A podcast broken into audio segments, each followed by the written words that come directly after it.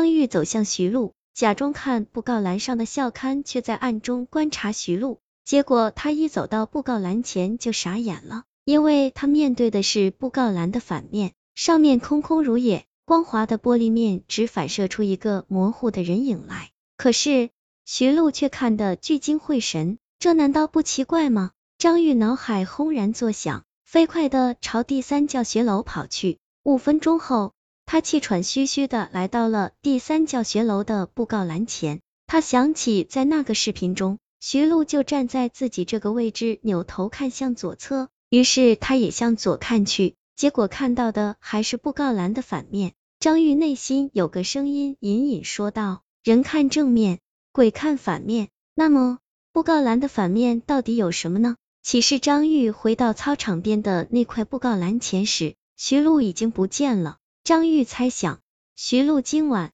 一定会再次来这儿，站在这块布告栏的反面。于是，张鄂制定了一个很简单的计划，夜里躲在布告栏的正面。既然那个视频在关键之处被掐断了，那么就让自己来窥探后续的内容吧。到了夜里，温度骤降，幸好张玉有先见之明，披了一件大衣。布告栏旁有很多树木，便于他藏匿起来。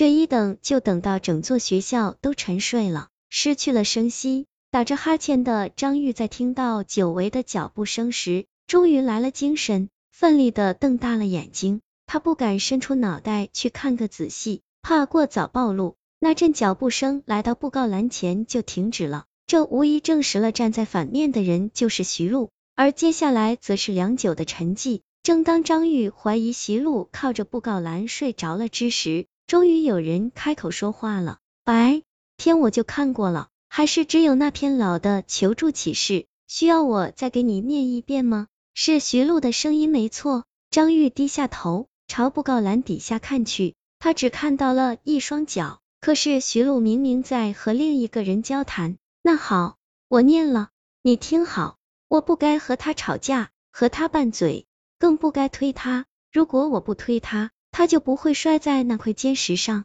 脑袋也不会被削去一半。他站起来后。满脸鲜血的笑着，问我是谁。他不认识我了。我看着他疯癫的跑掉，再也没有回来过。在这个世界上，人有人的路，鬼有鬼的路。偏偏有些鬼生气未尽，能看见人的路，一旦钻进去，恐怕就回不来了。若有在人间的同僚发现了他，请告诉他回来的路，从齐云楼二楼三号教室中间的那个窗口往下跳。看来之前张玉的猜想并不算错，布告栏的正面是学校的校刊，反面则贴着寻鬼启事。